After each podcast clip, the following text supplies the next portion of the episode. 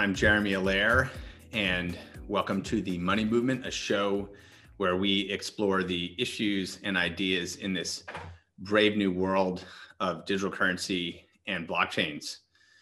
Um, it's been a momentous couple of weeks in the US political environment. Uh, we now see President elect Biden and uh, uh, Vice President elect uh, Kamala Harris beginning to chart a course for a new uh, White House administration. Uh, we're seeing minor shifts so far in the House and the Senate. And most importantly, um, we expect to see major new appointments announced for critical roles in this uh, new anticipated uh, White House administration. The implications for this uh, for crypto are somewhat unknown. Um, the last four years uh, has seen an evolving uh, political scene with respect to uh, crypto regulation, with respect to active interest from congressional committees. we've certainly seen significant increase in the education of policymakers on this issue and, and, and a lot of, of, of marginal changes, but not any kind of sweeping uh, policies or initiatives around crypto. Uh, what does the Biden administration uh, portend for crypto broadly, for digital dollar stablecoins, uh, for innovation in the blockchain sector, for, for so many different dimensions? Uh, this is a, a major question uh, and ultimately, I believe um, blockchain infrastructure, the innovation of crypto assets and cryptocurrencies and, and uh, stablecoins and the like, you know, represent one of the most important infrastructure opportunities for the United States uh, in decades, uh, akin to the fundamental innovation of the first wave of the commercial internet. Will the Biden administration embrace it? uh, and uh, see forward a path where the United States can be a champion and an innovator in this space, or will uh, they seek to rein it in?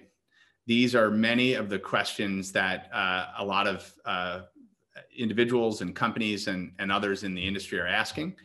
I'm very excited to dive in and explore these more today. I'm really excited to be joined by uh, prior Money Movement guests John Collins, who is the co-founder and a partner at FS Vector, a leading advisory firm in the uh, fintech, crypto, blockchain, and, and other otherwise uh, uh, a deep history as well on the Hill.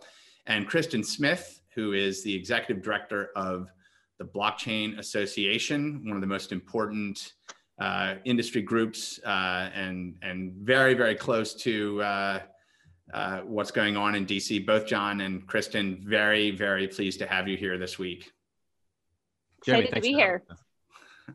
So, um, what what does this mean, President-elect Biden? Uh, assuming that uh, we don't see uh, a, a, miraculous situation happen for uh, for for uh, President Trump, but assuming we're moving Don't count forward. Him out that's what that's what uh, that's what various uh, spokespeople still say. Um, but um, I, I, think you know, looking at uh, President-elect Biden, he's forming a transition team.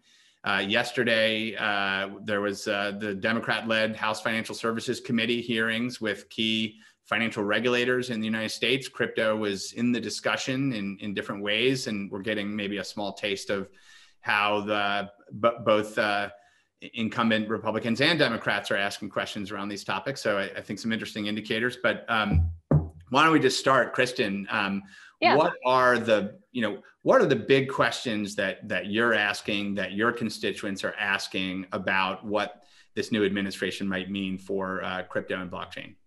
Yeah, I think everyone's trying to game out how this might impact the development of crypto policy over the next four years and what it means for uh, organizations operating in the crypto ecosystem. I mean, I think the one thing that we do know is that is is going to be different, um, but we don't quite know yet how different it's going to be and whether it's going to be better than the current situation or sort of worse than the current situation because I there's a a phrase that was coined during the Reagan administration that personnel is policy. And we, we've seen this at the regulatory agencies that matter for the crypto space right now, that if you have a regulator who's sitting in a seat who doesn't care for this this set of issues you don't see anything happen right? That's just stalled. In fact maybe like you know there are negative things that happen. But when we have somebody in one of those seats who's motivated and interested and excited about it then we do see things happen. So i think the the big thing to be watching over the next couple of weeks um, and months is who are the people who are going to fill some of these key positions that matter for the industry because the policies that are going to be uh, coming out of those agencies are really going to be a reflection of, of the priorities of, of the people in those seats. Yeah, let, us talk a little bit about that. Um, you know, we we have uh, you know we have a number of people who are whose names are being thrown around for a lot of a lot of uh, a lot of different yes. things. Uh, you know, Gary Gensler, who has spent the last couple of years at MIT, uh, a teaching fellow with the digital currency uh, initiative there. Um, uh, has you know published and spoken uh, a lot on this topic. Uh, appears to be advising President-elect Biden on who to appoint in these financial regulatory uh, positions. Um, John, what what are you uh, what are you seeing and hearing just given that backdrop? Well, I mean, I think we missed one big point, which is uh, we elected a Delawarean president. Uh, so, as the Delawarean, very excited to have one of our own. My uh, first, uh, my first uh, testimony to uh, to Congress uh, was courtesy of you, Mr. Collins, and uh, and your and your I think very very dear and wonderful senator in Delaware many years ago, and um, I, I, think. Delaware is a is a is also a state which has blockchain laws for blockchain based corporations, and so um, hopefully that will translate somehow. yeah, no, absolutely. And I think, uh, you know, I, I agree mostly, I think, with what, what Kristin said. And, and, you know, obviously Gary Gensler makes a lot of sense as an appointment for all kinds of reasons outside of blockchain and crypto. But, you know, this is someone who's done some really serious thinking and been briefed and, and spoken with some very serious people in the the cryptocurrency and blockchain industry. So, and he is, uh, you know, a pretty positive. I mean, I think he has a lot of views on the securities and capital formation side of it, but um, he's probably coming in at a position uh, higher and more informed yeah. than we've been before, for sure. So um, Gary was a guest at an all hands at Circle years ago, and um, we vigorously debated in front of my company uh, securities laws and, uh, and, and various types of crypto assets and um, I think uh, at the time, um, you know, we, we, we were advocating that we need new classification. We need to define digital assets from a policy perspective rather than interpret currency, commodity, and securities law. We need to actually come forward and define a policy for digital assets and how the country is going to embrace that. Um, this gets to the bigger question like you know there's there's regulators right? And who's appointed and and how constructive are they with guidance or or, or other rulemaking as it were. But um, what about the policy side? I mean um, uh, is there any chance that we're going to see uh, a congress that wants to take up this as a policy matter and, and look at um, you know blockchain technology and, and and digital assets as in the same way that the Congress in 1996 looked at the internet? I, I think there's a growing interest in Congress. I'm not sure we're yet to the point where we're going to see something go all the way through the process and become signed into law um, in the next in the next Congress. Uh, Congress being a two-year period.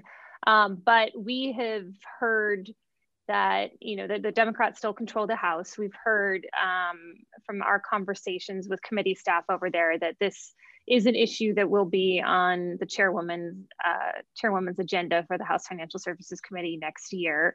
Um, we don't know what form that's going to come in, but they're, they're, I think the fact that it would make her agenda is a, is a positive step forward.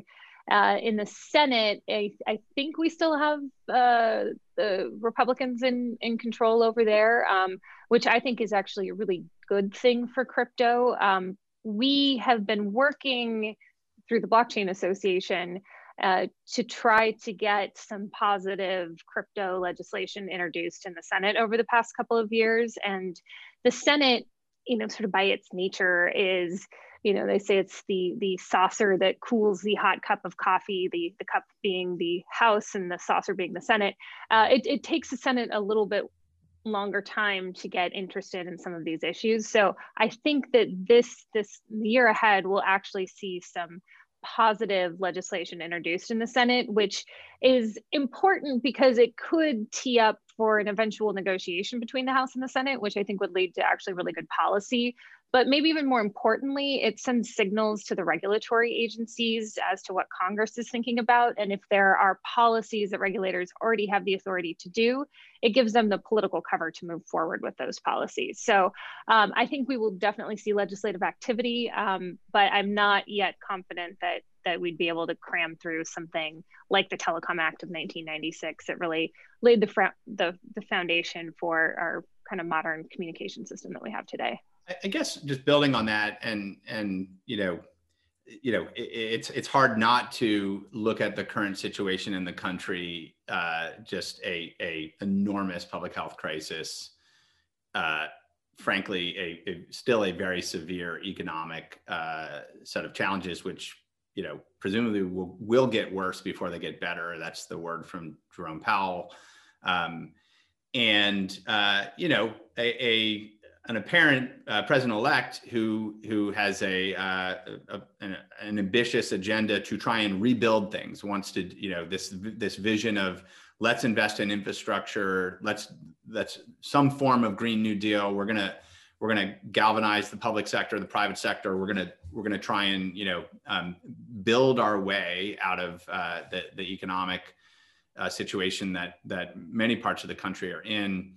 I guess the um, the, the question there is, is could our digital infrastructure, um, whether it be the infrastructure that we use to secure uh, and have, uh, you know, tamper-proof voting, for example, on blockchain infrastructure? Could it be that we think about the infrastructure of, uh, of the payment system so that the way in which funds can be uh, distributed, uh, new basic income models. Who knows what may emerge out of the current situation and whether that could be an impetus for bipartisan, hopefully, uh, efforts to embrace a, new infrastructure. Because um, fundamentally, you know, crypto and blockchain is a new infrastructure. It's essentially, you know, laying that down. And I and I wonder, um, you know, will the uh, the ambition to build uh, our way out of some of the challenges that we have align with um, the potential for more sweeping policy like the 1996 Telecommunications Act? John, I'd love to hear your thoughts. Yeah, no, I, I think you're right, Jeremy. And I think you know when when Democrats, when the Biden administration comes in in January, you know they're going to be focused on getting the economy from uh, stopping bleeding, uh, right? I mean, that's that's the first priority. They've got other priorities, climate and finance and, and ESG and, and that sort of thing. But what COVID, and we talked about this, I think, a bit last time, what COVID re- revealed, among many other things, is how uh, poor payments work in, in this country, and at least how much better they could work. Uh, and there's been a significant amount of interest from Congress on that piece. It dovetails with a huge focus of uh, what this administration is going to focus on, which is financial inclusion and, and mm-hmm. access, which is also a, a huge focus for uh, Chairwoman Waters. And I, you know, stable coins, CBDCs, blockchain, and that that plays a, a huge role in, in those conversations. So, you know, do I think we're going to have some significant legislation or action as it relates to capital formation or securities laws in this administration? Probably not. But do I think there's going to be higher level attention and perhaps some action that supports uh, the crypto and blockchain industry when it comes to payments modernization? Like, absolutely, absolutely. Yeah, I would, um, building on what John says, for your average policymaker, you know, sort of a rank and file member of Congress or, or maybe a regulator who's not one of the key agencies for this space, uh, payments is really the only application of, uh, you know, blockchain networks that that that they understand, right? And we've we've tried the discussion about Web 3.0 and and some of the other applications that I think are really going to change the way that we do so many things online. And those are really, really hard to get into their minds. Um, one, because they don't understand um, you know, we've gone in to talk about Orchid, and which is a cool project, and you know, it's like, oh, it's a decentralized VPN. Well, first they don't know what decentralization is, and they don't even know what a VPN is, and so it's it's it becomes a really really deep yeah. conversation. But when it's like, hey, it's actually um, a dollar that moves around faster and has all these programmable features and then they're like okay like i can i can get that that's a step yeah. that policymakers can make and when we try to bring in some of these other use cases it's just it's it's, it's step too far so I, I agree with john i think that payments is going to be the biggest focus at least from the administration side you know in the years ahead so it, it, it, raises an interesting question, and and you know we we see see this play out in the committee hearings yesterday, right? Where uh, where where uh, uh, you know we saw a discussion around digital dollars, and there's the the sort of you know uh, you know comptroller Brian Brooks, uh, you know very clearly you know pointing out that private sector innovation in the space is happening at a very fast clip. Obviously, I'm a first party to that and can speak to that as well, but um, it's happening in a very fast clip. Digital dollars are here is the point. Like the innovations here. There's the, the the crypto industry driving this. There's more mainstream financial in- industry participants getting involved in this. Um, you obviously have big technology companies getting involved in this. So this is here. This is here and now. And and there's you know i think one one view which is well maybe uh, maybe a new administration is is going to say well you know we genie's out of the bottle we don't, we don't like the genie and we're going to try and put the genie back in the bottle and we're just going to box this in and we're going to make it tough. Um, I think that's the, the pessimistic view uh, of it. I think the optimistic view is that this is a moment in time. And, and I think, uh, you know, if you think about uh, President-elect Biden, where there's an opportunity to, you know, have very significant public sector, private sector collaboration um, and to envision public sector, private sector collaboration. I mean, that is in in in addressing the climate crisis that is the essence of uh, what's being talked about on a massive scale a trillion dollar scale right but i think in, in the financial system uh, and in these areas that certainly presents itself and i think the optimistic view might be um, you know there, there is an opportunity to you know say we want to we want to allow open innovation to flourish here we want to allow private sector innovation to flourish here we're not just going to answer to the big banks and and do what the big banks are saying, which is to, you know, tighten the screws on this because guess what? It eats into their profit margins and it eats into uh, how they they currently conduct their own business. So I think there's a there is a, a key element here, which is about building a more um, you know open, inclusive, efficient uh, you know financial system. Um, I, I, had an opportunity to meet with Senator Warren years ago, and this was you know before stablecoins, um, and I think uh, you know I remember her being very excited about the the vision of crypto. Uh, you know, restructuring the economics of the payment system, and and frankly, uh, you know, giving meaningful competition to big banks who monopolize these payment systems at a at an enormous cost to society. And so I I wonder whether there's there is a um, an opportunity here with this public private sector collaboration and from the the kind of uh, you know left center an opportunity to also uh, look at this as a way to um, you know bring more fairness uh, to to access uh, and and not do that by you know the government building something big but by embracing what's happening out there yeah. No and, and all jokes aside about about delaware i mean joe biden was a senator from delaware from 1972 until what 2008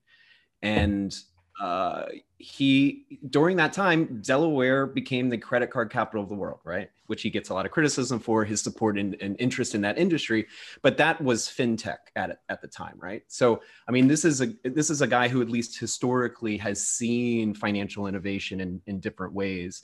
Uh, so you know I, and and he very much is going to govern from the center he always has and he's definitely going to have to with a republican um, senate and on the congressional side, you know, just really quickly, do I think we're going to move some massive crypto bill of some sort? No, but you know, Senator Toomey is going to be chair likely of the Senate Banking Committee. Gave an interview this week. Already said that crypto is very much on their agenda. They're going to hold hearings.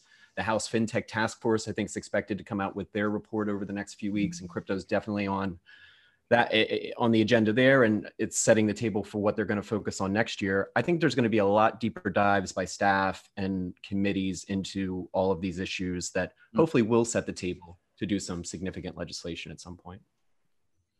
Kristin? Yeah no i mean i um um yeah no i think i agree with john i'm not sure i have anything to add there other than you know the the you know, I look at Biden himself, I just I don't know if he actually understands it. I think, you know, going back to what we were saying before, um, and what our challenge is going to be is when we go and we talk to policymakers on financial inclusion, they sort of look at us like, are you sure that this is the tool? And what what we need to see more of are actual like real life examples where people are being brought into the system using using the technology. And um, you know i think we might see that in a, in a few areas um, maybe with like cash app or something like that. But um, what we we need to see that evolve a little bit further. And then i think that we can get the type of, of support we need. But you know as we've looking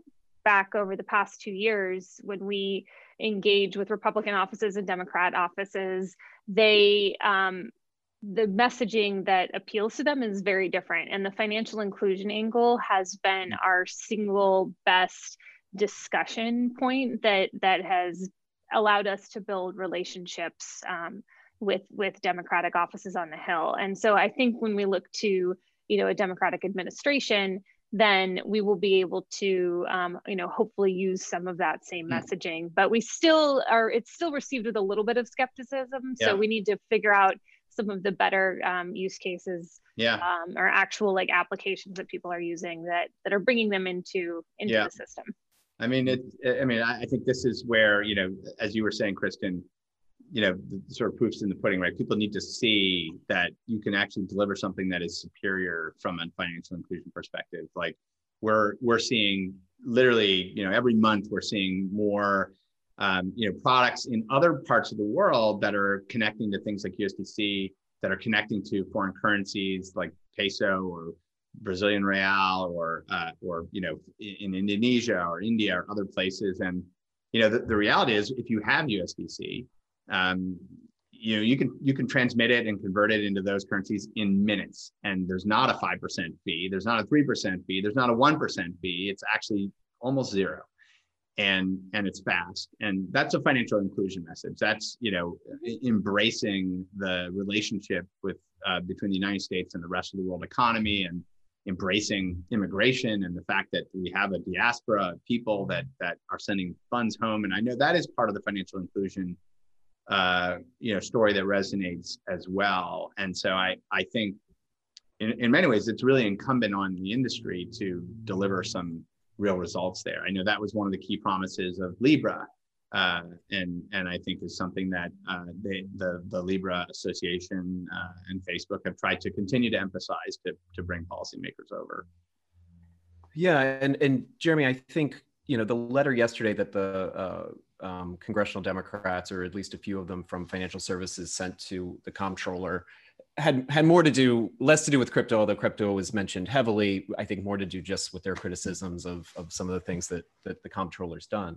But you know they very clearly were to me pretty centered on crypto and actually made note that they think there are some advantages and they i forget what the language was but basically was urging the industry to work more with minority owned depository institutions. Mm-hmm. I mean, I, I, think that is a really good idea. And, and I, you know, I'm sure that's happening maybe to some extent. Um, but there needs to be a really authentic effort happening because I do mm-hmm. think there's skepticism, not only that that maybe the story isn't being told well enough, but that it's, you know, be to be honest, like a bunch of white guys in Silicon Valley talking about how they think poor people live um, and I think there needs to be like a real authentic, uh, you know, uh, effort to work with minority-owned depository institutions or to really get on the ground and figure out what are the problems that we need to solve. And mm-hmm. um, I think that will uh, that will benefit the industry for sure. Absolutely. I mean, I, I think um, you know the the DeFi space, the the the sort of birth of credit markets that happen on blockchains uh, the theoretical uh, possibility of things like, um, you know, uh, identity and reputation, um, but but be interacting with credit markets. Like, all of that sounds really powerful and interesting, and you're seeing steps towards that. The bottom line is like, is that just going to reinforce an existing set of implicit biases? This is this discussion around AI and and and credit decisioning, um, or you know, is this an opportunity to actually see some real breakthroughs in terms of access, like real access? Can an individual who doesn't have a credit score uh, access credit? Uh, can a small business that is, you know, likewise, you know, trying to access credit um, do that more effectively because of blockchain-based payments and banking, or or not? Like again, proofs in the pudding. Um, I want to turn a little bit to the to the international dimension here, which I which I think is um, is also really important. I mean, we touched on it when thinking about cross-border payments, and the, to the, to the degree that that's a an important issue um, in improving access in the financial system. But more of the um, the the you know the the evolution of our of our uh, trading relationships, um, the acceleration, apparent acceleration uh, of digital currency efforts by by the eurozone. Christine Lagarde saying this week they're looking at as soon as two years to have a digital euro. China in beta launching, you know, certainly in 2021. Um, you know, the two biggest trade uh, areas for the United States marching ahead. Does the you know clearly a, a, you know a Biden administration probably more forward leaning in terms of globalization and and global integration and global trade relationships at least in a different form and substance than we've seen in the last four years. Do all these how do these impact the digital currency outlook? I mean, I think there is um, a level of competition that that we'll see emerge between you know different international jurisdictions to become leaders in this space and we haven't totally embraced that as a as a priority for the government yet in the U.S. I don't think um, there's you know still a lot of uncertainty.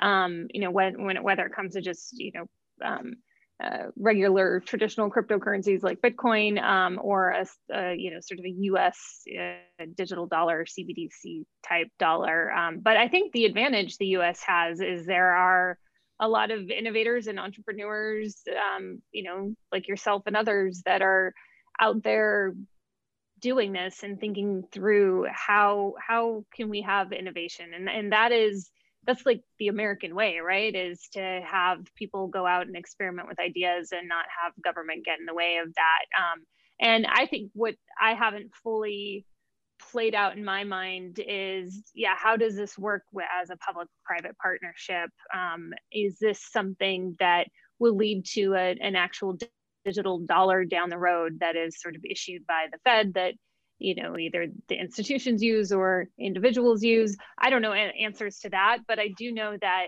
unlike you know sort of china or even you know uh, european and other jurisdictions it's not always a like a top down type of a, a way we have. It's really just this yeah. this like innovation that happens that drives these things. So um, i think a lot of that is happening sort of under the radar right now and that as we begin to see you know some of these partnerships and projects take off yeah. um, i think we'll become more aware and um, and and the us will realize that they need to catch up. I think that's right.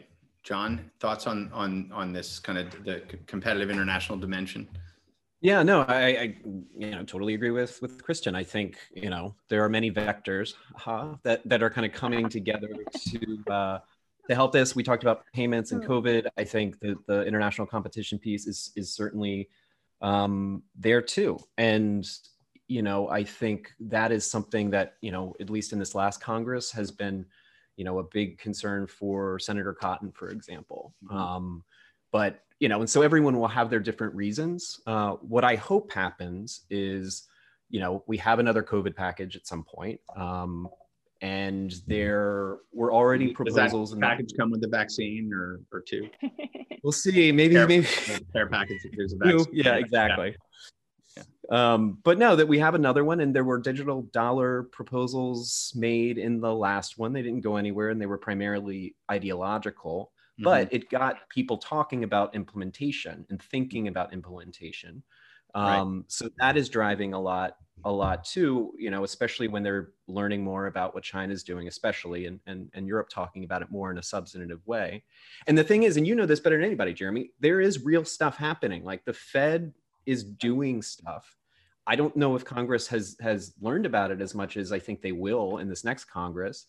And you know, talking about public-private sector uh, collaboration, a number of people that are literally you know building the the tech stack and you know researching this tech stack used to work in industry. So i mean it's it's there's there's a lot of good stories to tell. And my hope is that there's further attention to implementation that congress invests more in it like serious r&d and pushes this public private collaboration and that uh you know the fed is is more open about what they're doing because i think that's important yeah we're obviously um you know, we expect the private sector innovation in the space not to slow down. I think one of the things that we're you know tuned in to and really part of the discussion here today is you know is there a risk of a uh, you know of actually a, an administration or congress or or regula- regulators who are actually hostile to uh, this space um, what is the risk that um, the bank lobby uh, also is hostile to this space and just tries to kind of put this to uh, a screeching halt?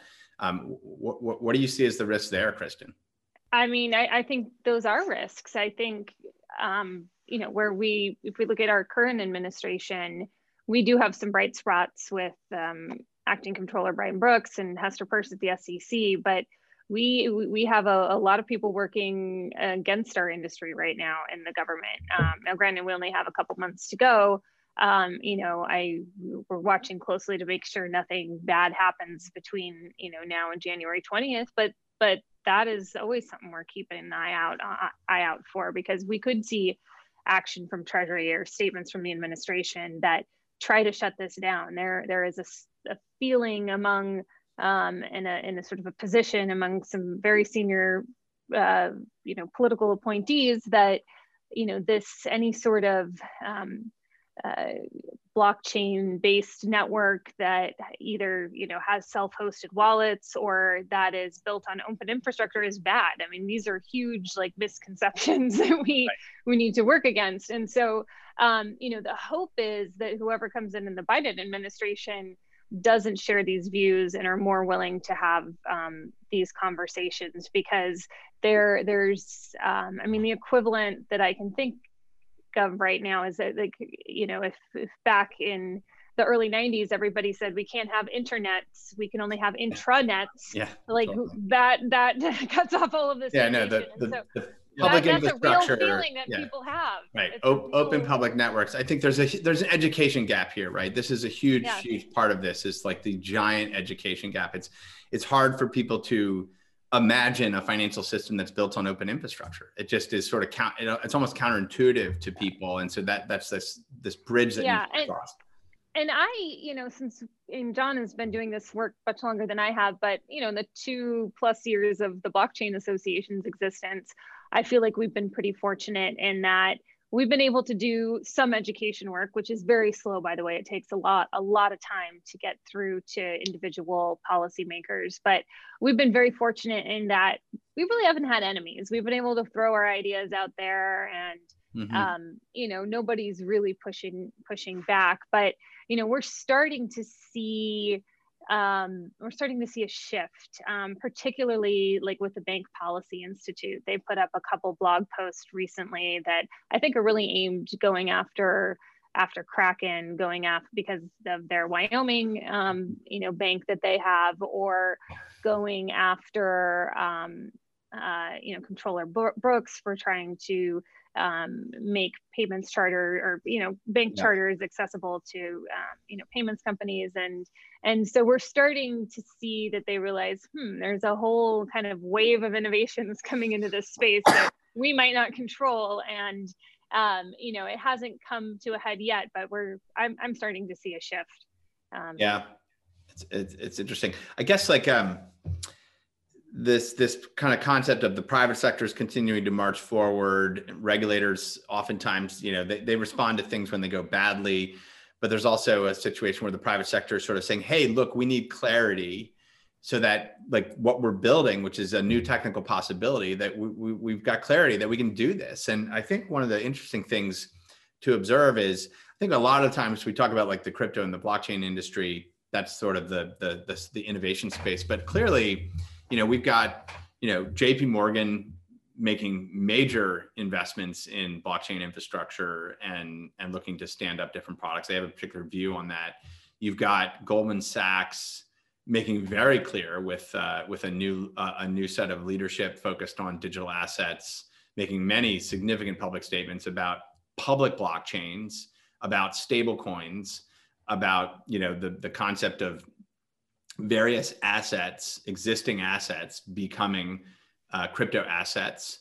Uh, that's you know that's non-trivial when you're, you're hearing that from you know uh, J.P. Morgan and, and Goldman Sachs. You've got you know the biggest money manager i think one of the biggest money managers in the world fidelity um, aggressively moving in this space you're hearing rumblings from some of the biggest etf companies some of the biggest money market funds others who uh, you know you know we believe are are focused on tokenization this idea of using digital assets on public chains to uh, create forms of digital securities I mean this is stuff that's happening now this isn't a bunch of um, you know San Francisco startups. Sorry to use the the metaphor, but it's it's it's you know I think significant players who who want to use this and move forward with it. And I wonder if some of that um, is actually going to force more engagement from the SEC, for example. Um, uh, and not just you know what has been a lot of reaction, but actually you know let's work this out. Let's figure out how this this market infrastructure is going to work for our economy. Yeah, I mean, I think you know, look, and obviously we live this and uh, every day, so we know the companies, and um, but you know, for the average person doesn't follow the cryptocurrency industry, even a company like Circle or Coinbase, you know, they've heard of but don't know a lot about. Now, when PayPal allows for the purchase of Bitcoin or yeah. Square, I mean, or JP Morgan, you know, that is that is a that is a totally different thing, and that authenticates the industry in a major way um, and I think it requires policymakers, if they did not feel compelled to learn more about what's going on and why these institutions are interested in this, they feel much more uh, the need to do that. So I think that's that's it's it's a net positive uh, for sure, for sure. Mm-hmm. Well, I do think to get any of these policies done, the coalition of uh, people interested has to grow. Um, yeah. You know, and I you've heard me say this before, but the the little crypto lobby in DC is is little. I mean, it's a tiny, tiny, tiny force compared to other industries and i think we're you know all doing the best we can with the little amount of resources that are being um, you know devoted to this um, but yeah the the larger established um, highly regulated industries have you know teams of people on the ground that can mobilize, that can be thinking about these things, that can mm-hmm. use all of the tools available to influence policy change. And um, you know, crypto alone isn't going to be able to do this. Um, mm-hmm. It's it's going to have to be getting you know the right partners um, in, with mm-hmm. some of these other larger established um, um, players in order to move the ball forward. Mm-hmm. I buy that. Um, another i think overlay on this is is the national security lens so you know we, we've had um, we've had you know i think in particular the intersection of national security and, and financial crimes enforcement and you know sort of the the FATF agenda the the us treasury agenda uh, on that.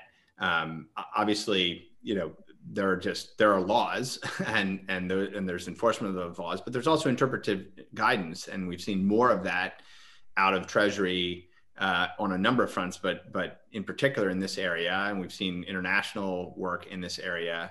Um, but it also it, it it gets to you know fundamental issues that that exist which where i think there is not there's not a clear either side of the aisle view on some of this stuff for example encryption policy uh, is one of these topics where maybe you you could say uh, on the conservative side it's more uh, aggressive anti-encryption or you know law enforcement backdoors, uh, but it's it's certainly bipartisan sometimes in those issues as well. And I think when we're talking about crypto, and we're talking about um, you know blockchains, uh, there's a complex interplay between you know privacy, cybersecurity, the resilience of of, of data itself.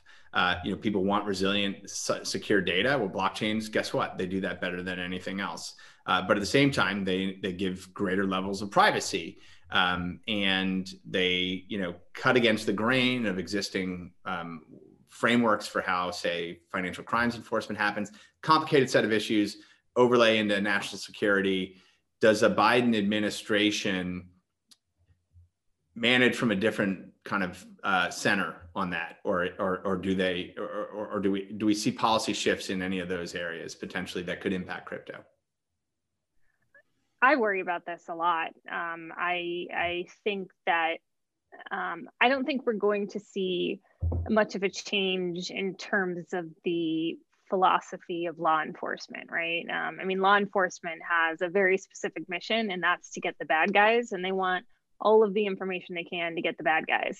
Um, but the problem is the we're on this trend right now where there's this expansion of reporting requirements that are on the table. Uh, FinCEN right now has a notice of proposed rulemaking that, you know, would change the reporting thresholds that for crypto, um, you know, is particularly bad because it's it's hard to tell the the location. So it's sort of like by default, um, you know, is going to be a, a, significant burden for for crypto companies. Um, so I think that um, that is kind of a a trend for more information is out there. I think the problem is more information doesn't always actually lead to better results and there is there is a huge cost to individual privacy when they when these policies are in place so i, I continue to see as we look to the years ahead efforts to um, expand reporting requirements um, and and you know potentially even limits to sort of self-hosted wallets which could be an entire hour discussion itself but I I I worry that you know regardless of which which party is in charge of the White House that that we're sort of on one pathway to to slowly erode any any privacy that an individual has. So that's, that's something we're thinking a lot about at yeah. the Blockchain Association. Major issue, obviously. Yeah. yeah. Yeah. I mean, I agree with Kristin. I don't think the, you know, the national security apparatus, the intelligence community, law enforcement, you know it's it's not going to change right? I mean the, the, personnel is not really going to change significantly you know the people on the ground that are that are doing this stuff. And i think they're going to have the same take that this administration has and, and the one before which is general skepticism uh, about the possible threats that that this technology can have for terrorist financing and money laundering and and a bunch of other things. Um, you know the travel rule guidance from FinCEN is is a very good example of, of um, you know, lowering thresholds, which is not only of concern to the crypto community, but to the entire financial services, you know, payment system. Um, and we're, you know, we'll see how that ends up. But, you know, a good argument for why going from, what is it, 3,000, 2,500 to 250? Three, yeah, 3,000 to 250. Um, you know, the FATF guidance uh, called for 1,000. Mm-hmm. So, you know, in the in the US and every international body in the world that's focused on this stuff has made abundantly clear time and time again that international consistency is of utmost importance.